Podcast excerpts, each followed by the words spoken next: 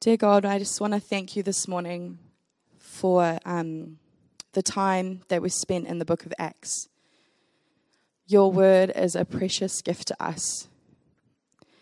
And I just thank you that you have given it to us and that we can spend time thinking and talking and hearing and learning and just being able to spend time in your word is so valuable and so precious. And so we just thank you, Lord. And we thank you that you have been with us throughout this week. God, you have been with us this morning and you will go with us. And so as we come to this passage, I, Lord, I just pray that our eyes would be open, that our ears would be open, that we would hear and we would see and we would understand. And I just pray, Lord, that your Holy Spirit would come and that we would be able to, um, yeah, just hear you. I just thank you for everything you do for us, and we just pray this morning in Jesus' name, amen. Hello, I'm just going to take this off.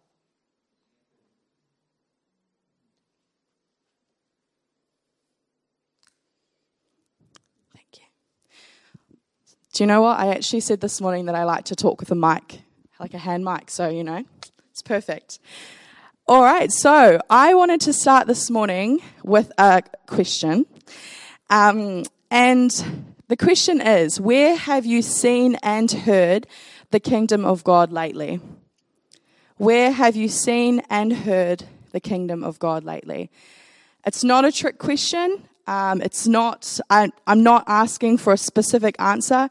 I just want us to just discuss for a few minutes what are we seeing, what are we hearing. Let's think about those two things. Um, yeah, so just, yeah, whatever you have to say. If you have nothing to say, that's fine. Um, just talk with the people next to you. Where have you seen and heard the kingdom of God lately?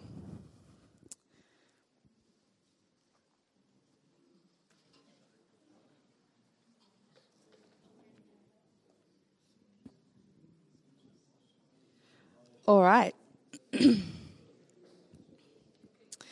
I hope you guys had something that you came to your mind, maybe something yeah, that you've seen or heard about, or just anything really.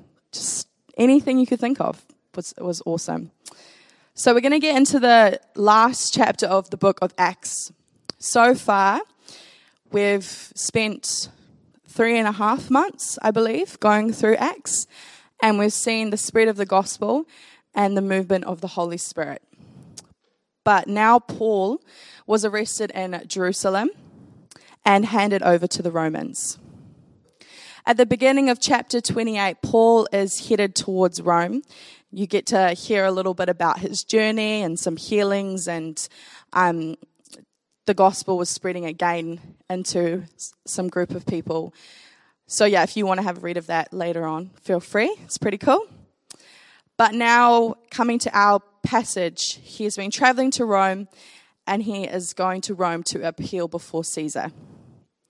Paul appeals to Caesar in order to reverse the claims made by the Jews against him. So the second half of Acts 28, it focuses in on this interaction we have between the Jewish leaders and Paul. We don't really hear too much more about what Paul actually gets up to in those two years in Rome that we hear um, said at the end there that he spent. So he's in the capital city. Paul is actually, scholars believe, is on house arrest. So that's why instead of going to the leaders, what he would normally do, he's getting them to come to him. So he calls the local leaders to his house, and in their first meeting, the Jewish leaders reveal that they're unaware of Paul's arrest in Jerusalem, but they arrange to meet with him a second time, this time in greater numbers, with Paul to hear about Jesus.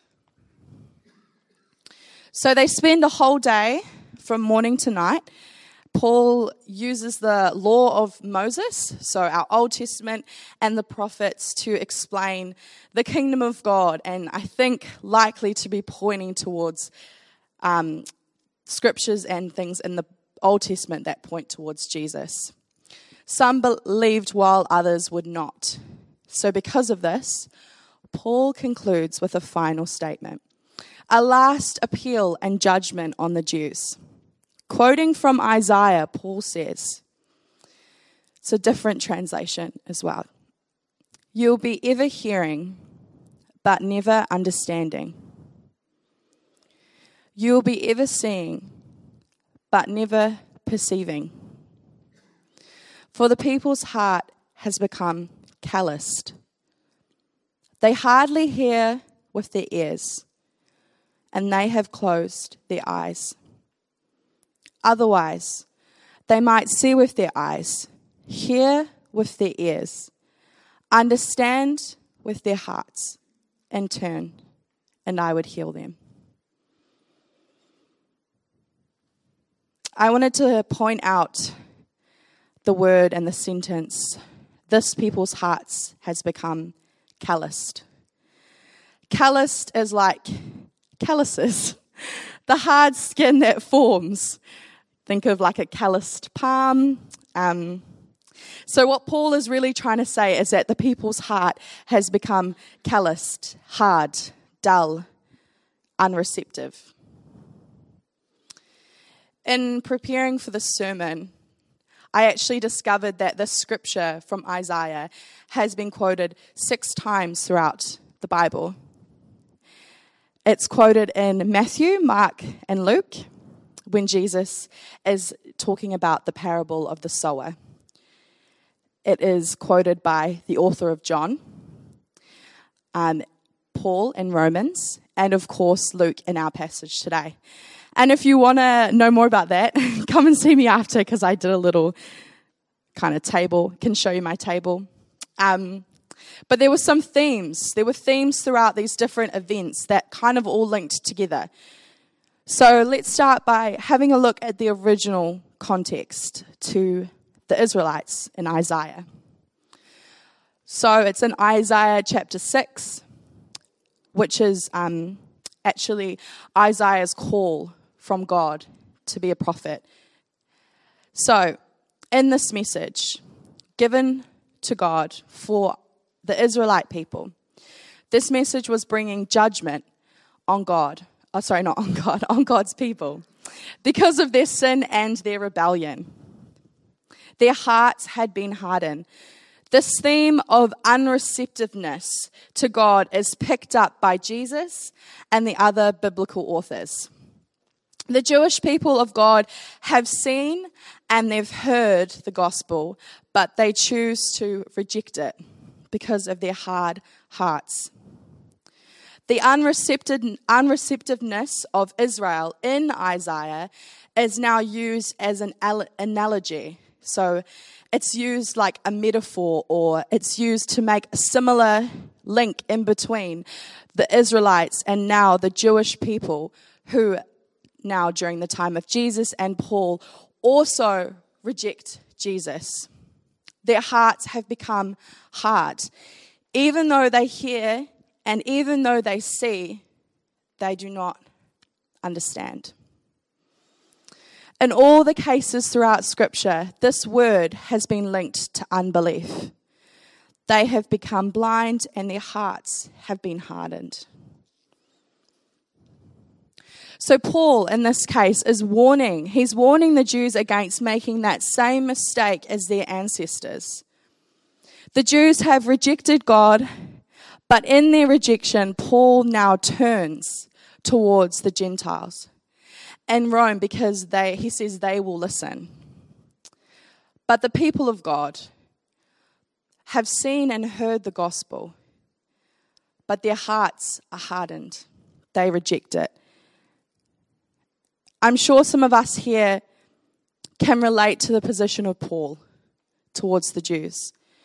We might have people in our own life who, have, who we believe have hardened their hearts towards God. But this morning, I want us to turn our perspective to the Jews. I don't know how many people in this room have Jewish heritage. I don't, as far as I'm aware. So, most of our ancestors would likely be Gentiles. Paul's message wasn't to the Gentiles. So, where does that leave us? while the Jewish people, this message was considered for those called the people of God. This has been a prominent message throughout history in the Old and New Testament, a message of unreceptiveness, of hard hearts directed to God's people. So, if God was to give us a message to the church, to the people of God today, what would that message be? Would God, would God have the same message as Israel for the church today? You will be ever hearing, but never understanding. You'll be ever seeing, but never perceiving. For this people's hearts have become calloused, and they hardly hear with their ears because they have closed their eyes. What has the church seen and heard, but rejected because of our hard heart towards God? There could be many answers to this question, but I'm going to focus on three calls that I believe the church has neglected to see and hear. Last two weeks ago, I spoke to us about the gospel going into every area of um, Ephesus.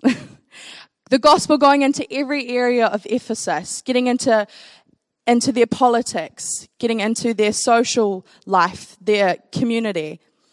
So these things, I believe, are areas that we could be doing that. So the first one, firstly, has God, sorry, has the church rejected the same message given to the Jews? The message of Jesus, our Messiah, the call to personal relationship. Have the people of God harden their hearts towards God's desire for relationship. A significant moment for the Christian church was the joining of religion and the political powers. So, when the church joined with the state. Because of this, a common activity for the family was to attend Christian gatherings.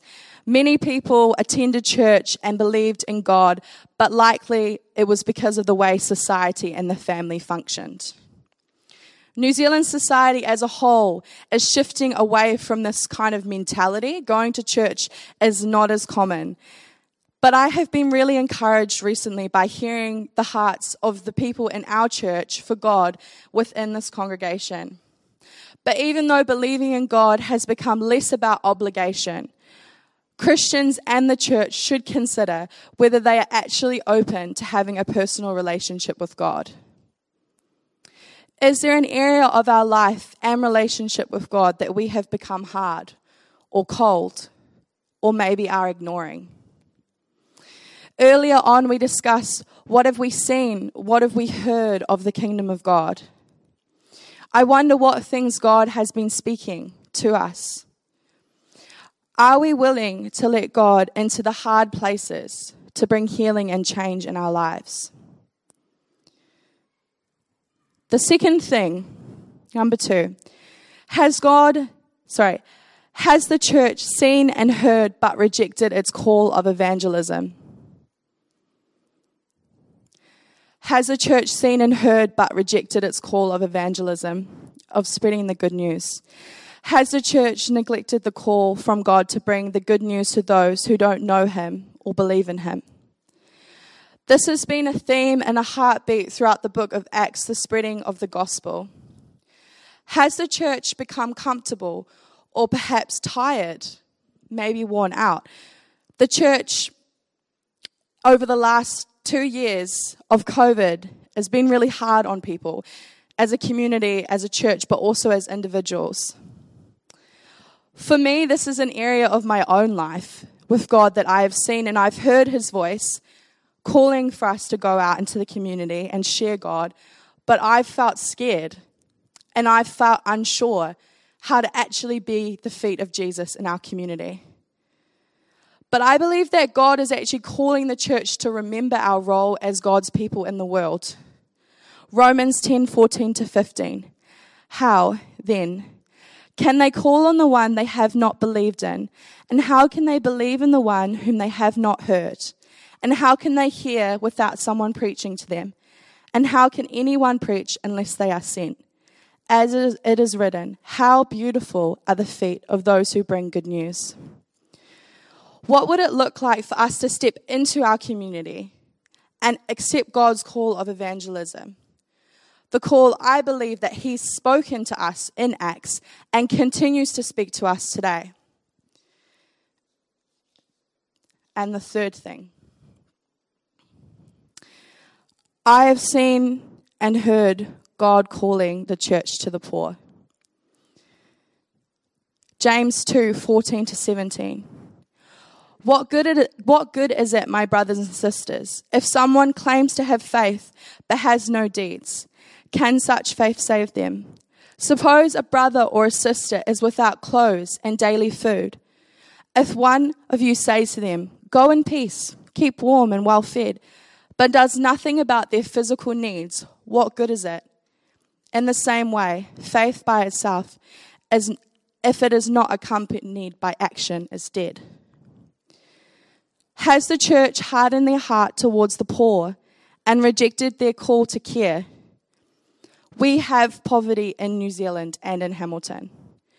When I walk around Hamilton, I often see people on the streets asking for food and money regularly almost all the time. What is our call to the community, to these people? How can we step out, make relationships, and support people in poverty? Is giving money on its own actually enough? I don't know. What call does the church have to the poor in New Zealand? What has the church seen and heard but rejected because of our hard hearts towards God? What would God's message be to the church, to the people of God today, if He was to send another message?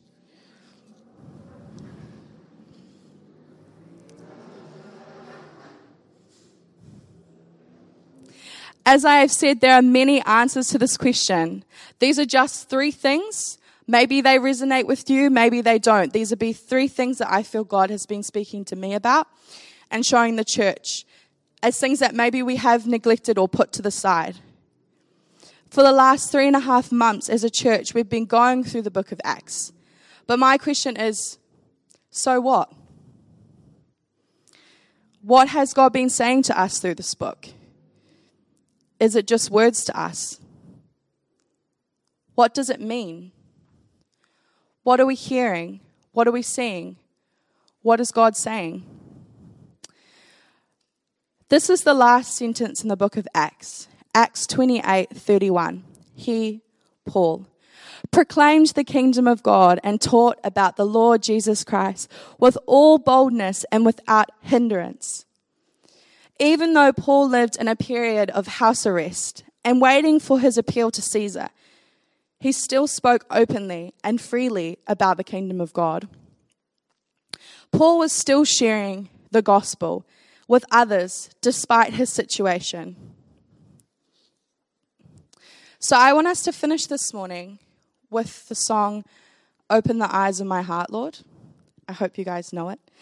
Um, I'll just invite the team to come up now if that's cool. I was reminded of this song in preparing for this morning, and so I asked the team if we could sing it. As I said, I hope most of you have heard it before, but if not, please just allow the words to speak over you. But before we go into the song, I wanted to reread the second half of Paul's message a message of hope to the Jews to remind us of God's desire for them and for us. Otherwise, they might see with their eyes, hear with their ears, understand with their hearts, and turn, and I would heal them.